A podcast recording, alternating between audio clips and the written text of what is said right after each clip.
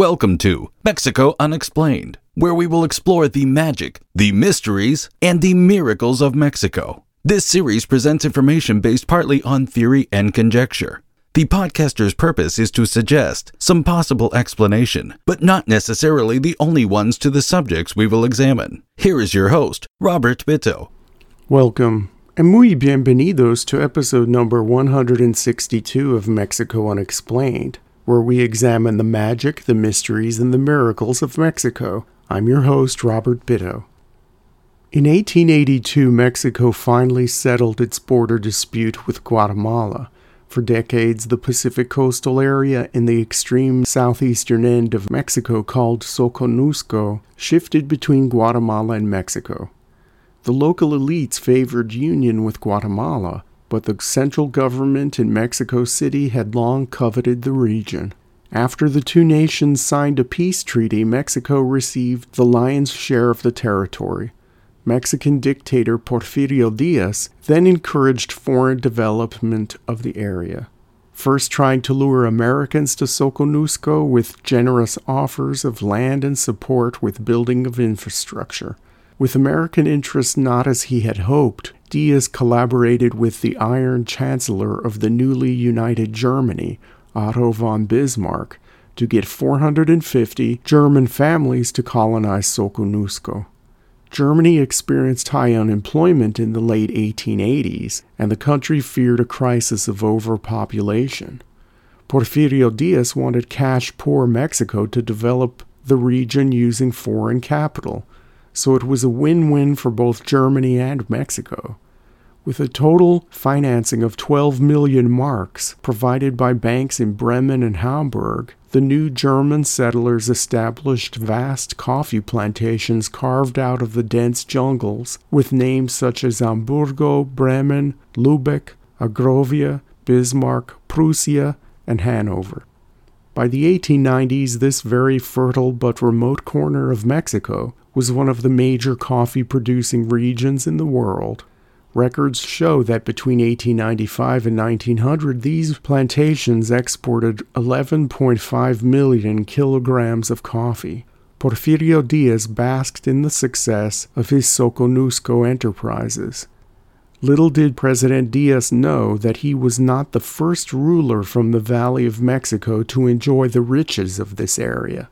In fact, Porfirio Diaz's presidential offices overlooking the central square of or Zocalo of Mexico City were located on the very site where the palace of the Aztec emperors once stood, where rulers also once coveted the same faraway region and later enjoyed its riches.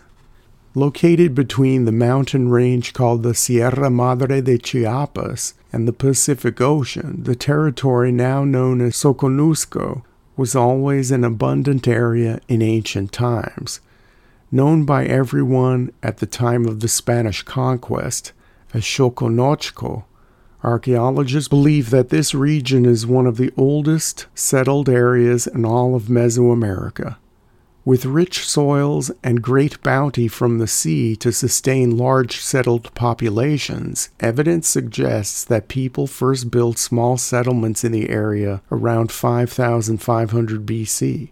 Archaeologists call the culture that flourished here at the time the Chantuto, and they are recognized as the very first civilization in ancient Mexico. Even though Xoconochco is hundreds of miles from the heartland of the Olmec civilization located near the coast of the Gulf of Mexico, the Olmecs first traded with the region and then established colonies there by about 1500 BC. The prize of Xoconochco was cacao. It grew abundantly there. Cacao had many uses throughout ancient Mexico. Not only was it used as a medium of exchange, it was a key ingredient in chocolate production and had ritual uses. Soon after the arrival of the Olmecs, the city of Izapa rose to prominence in the area and was one of the first sites in the region to have the monumental architecture so familiar in ancient Mesoamerican sites. Many archaeologists and historians believe that it was at Izapa in the heart of Xoconochco, where the famous 260 day calendar was invented. This calendar would spread throughout the rest of ancient Mexico and would be later used by all major cultures, from the Maya to the Aztecs. After the decline of the Olmec civilization at around 400 BC, the Xoconochco region also declined, and by 100 BC the mighty city of Izapa lay all but abandoned. Smaller regional centers sprouted up in the area, and even though political entities and cultures rose and fell, the production of cacao and other luxury goods never ceased. The Xoconochco region continued to produce and export these highly prized items. The Maya, who were distant traders much as the Olmecs were before them, called the region Zaclopacab, when the Aztecs came to power in the mid 1300s in central Mexico, they took over the centuries old trade networks connecting the Valley of Mexico to this valuable area, which was some 550 miles away. The Aztecs called this place Xoconochco because of the sour tasting cactus that still grows on the slopes of the mountains there. In Nahuatl, the language of the ancient Aztecs, the cactus was called the Xoconochtli, as the region was very far from the Aztec capital of Tenochtitlan. It received very few visitors from the Aztec Empire, save for the daring long distance traders called the Pochteca. For more information about this elite class of traders, please see Mexico Unexplained episode number 102. The Pochteca traders brought information back to the Aztec heartland, along with their luxury goods. As the Aztec Empire grew, relations with Xoconochco grew more and more important. At the time of the Spanish conquest, the vast Aztec Empire consisted of a patchwork of subjugated peoples, colonies, conquered territories, and tribute states. A map of the empire shows most of the many areas and political entities arranged in what geographers refer to as a contiguous or coterminous pattern, meaning that certain Aztec controlled areas generally share borders with other Aztec controlled areas. The only province not contiguous with the rest of the empire is Xoconochco. So, this province is to the rest of the Aztec Empire like what Alaska is to the lower 48 states. It is still part of the same landmass, but it is far away from the main territory of the country and is separated by lands friendly to but not controlled by the country. How did Xoconochco come to be an integral part of the Aztec Empire but remain so far away? The answer is simple Emperor Ahuizotl. The eighth ruler of the Aztec Empire, Ahuizotl, took his name from the fierce legendary creature which lived in Lake Texcoco, the body of water surrounding the Aztec capital of Tenochtitlan. For more information about that mythical lake monster, please see Mexico Unexplained episode number 89. From the time Emperor Ahuizotl acceded to the throne as a teenager in 1486, he lived up to his name and was one of the strongest military leaders in the history of ancient Mexico. Under his rule, the Aztec Empire grew tremendously, expanding its influence and territory. Ahuizotl conquered the Mixtec and Zapotec peoples and brutally suppressed a rebellion by the Huastecs on the northern fringes of his realm.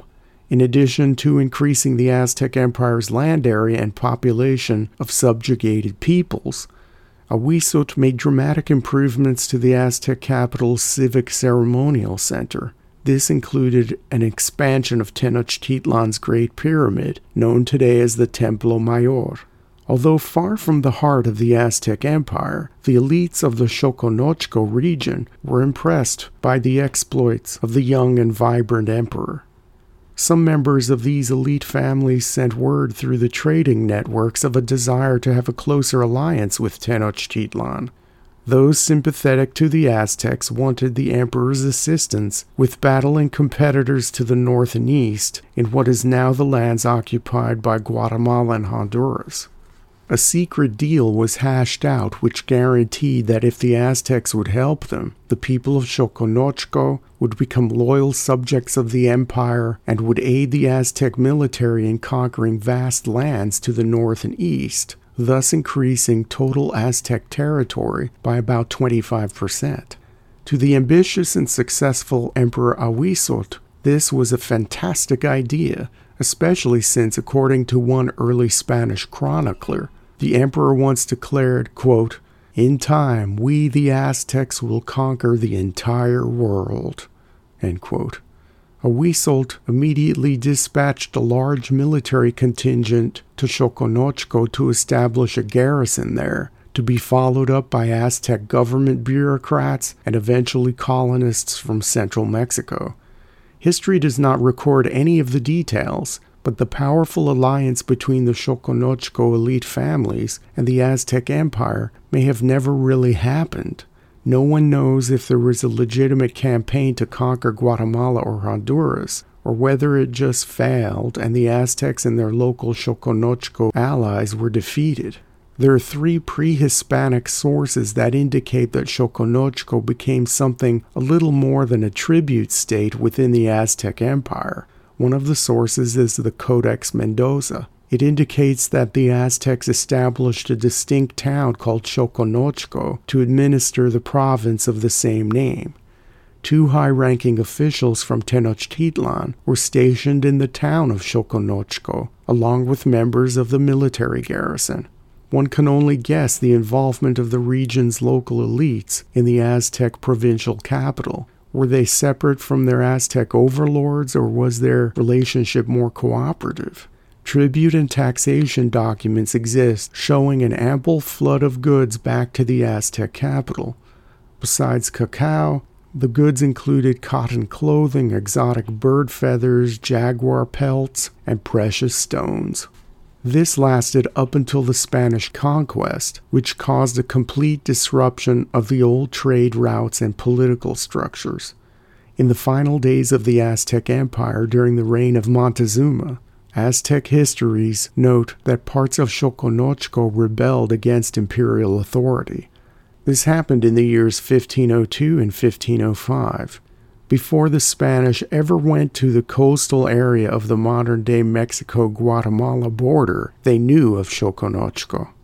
In that magical few months' time between when Emperor Montezuma welcomed Cortez and the Spanish overthrow of the Aztecs, the Spaniards gathered as much information as they could about the Aztecs and their world.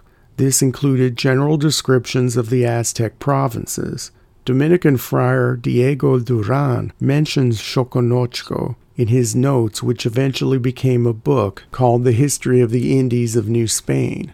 Apparently, the province was so valuable that the 500 plus mile route to get to it was very heavily guarded to ensure a consistent stream of products to the main market at Tlatelolco, just north of the Aztec capital. Duran mentions nothing in his book about Xoconochco's political structure, nor does he delve into the history of the province. Perhaps Xoconochco represented a practical limit of the Aztec Empire. Maybe logistically there was no farther that they could go. Archaeologists today are still searching for the site of the Aztec town of Xoconochco, where the empire set up its military garrison. Most believe that the administrative center was located either at a site now called Soconusco Viejo or another one called Las Gradas. Soconusco Viejo is located on the northwest ridge overlooking the Cacaluta River. In addition to its early Spanish colonial ruins, the site has remnants of buildings from an early 1500s indigenous settlement, including the ruins of a ball court. Archaeological test pits here have uncovered artifacts dating back almost 2,000 years. Very little is known about the Las Gradas site, located to the north of Soconusco Viejo. Las Gradas is very strategically located with commanding views of the coastal plain to the south and the upper Cacaluta River to the north. The river was part of an important trade route into the mountains, and much traffic must have flowed through Las Gradas. Archaeological digs at Las Gradas confirm an occupation starting in the early 1500s.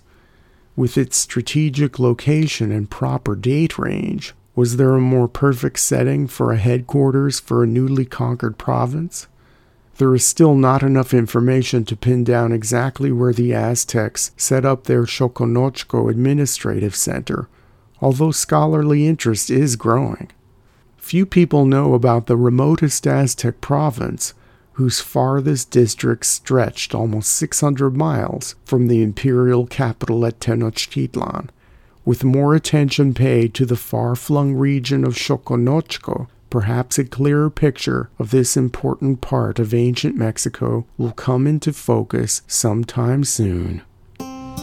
Thank you once again for listening to another episode of Mexico Unexplained. Remember to like and subscribe to us on YouTube and follow us on Twitter. Tell your friends by sharing these shows with others. Please go to our website, MexicoUnexplained.com, for references, illustrations, and for free access to transcripts of past shows. Please visit Amazon.com to purchase the book, Mexico Unexplained, to get a hard copy of the magic, the mysteries, and the miracles of Mexico. We appreciate your kind attention once again. Until next time, thank you and gracias. Thank you for listening to another episode of Mexico Unexplained with host Robert Bitto.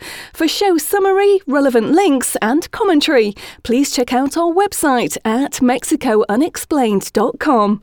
Like us on Facebook and be a part of the conversation. Adios and hasta la vista.